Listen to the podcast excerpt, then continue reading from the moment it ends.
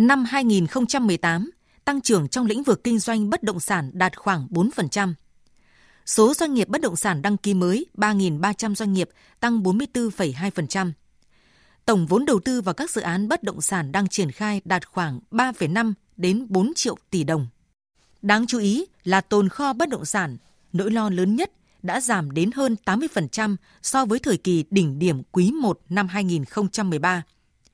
Tổng dư nợ tín dụng đối với hoạt động đầu tư kinh doanh bất động sản tính đến quý 3 năm 2018 là gần 466.000 tỷ đồng, giảm 2,84% so với quý 2 năm 2018.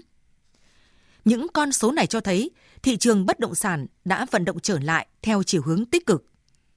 Tuy nhiên, với đặc thù là thị trường nhạy cảm, liên thông với các lĩnh vực tài chính khác, lúc này các nhà quản lý chưa thể chủ quan với thị trường bất động sản. Bởi lẽ, năm 2018 cũng manh nha những yếu tố bất ổn trong hoạt động đầu tư kinh doanh bất động sản.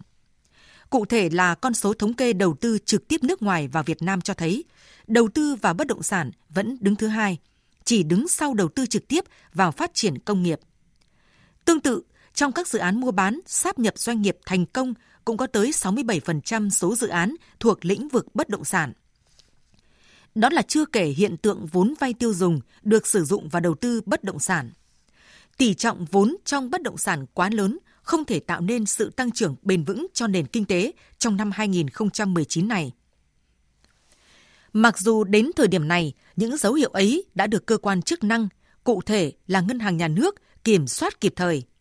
Nhưng rõ ràng, bất ổn trên thị trường bất động sản có thể xảy ra bất kỳ lúc nào.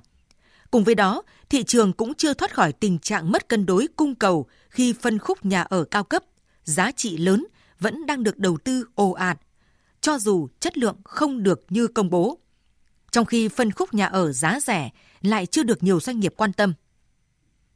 Cũng liên quan đến vấn đề pháp lý, hiện chưa có giải pháp đầy đủ và hiệu quả để quản lý những loại hình bất động sản mới phát triển vài năm gần đây như condotel, bất động sản nghỉ dưỡng, officetel, bất động sản văn phòng dạng căn hộ và mới đây nhất là loại hình nhà phố kinh doanh shop house.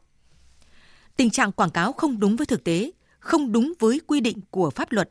Ví dụ, quảng cáo căn hộ siêu sang, cho dù trong luật chưa có quy định tiêu chuẩn về dạng căn hộ này, đang đặt ra thêm nhiều yếu tố mới cho công tác quản lý thị trường bất động sản.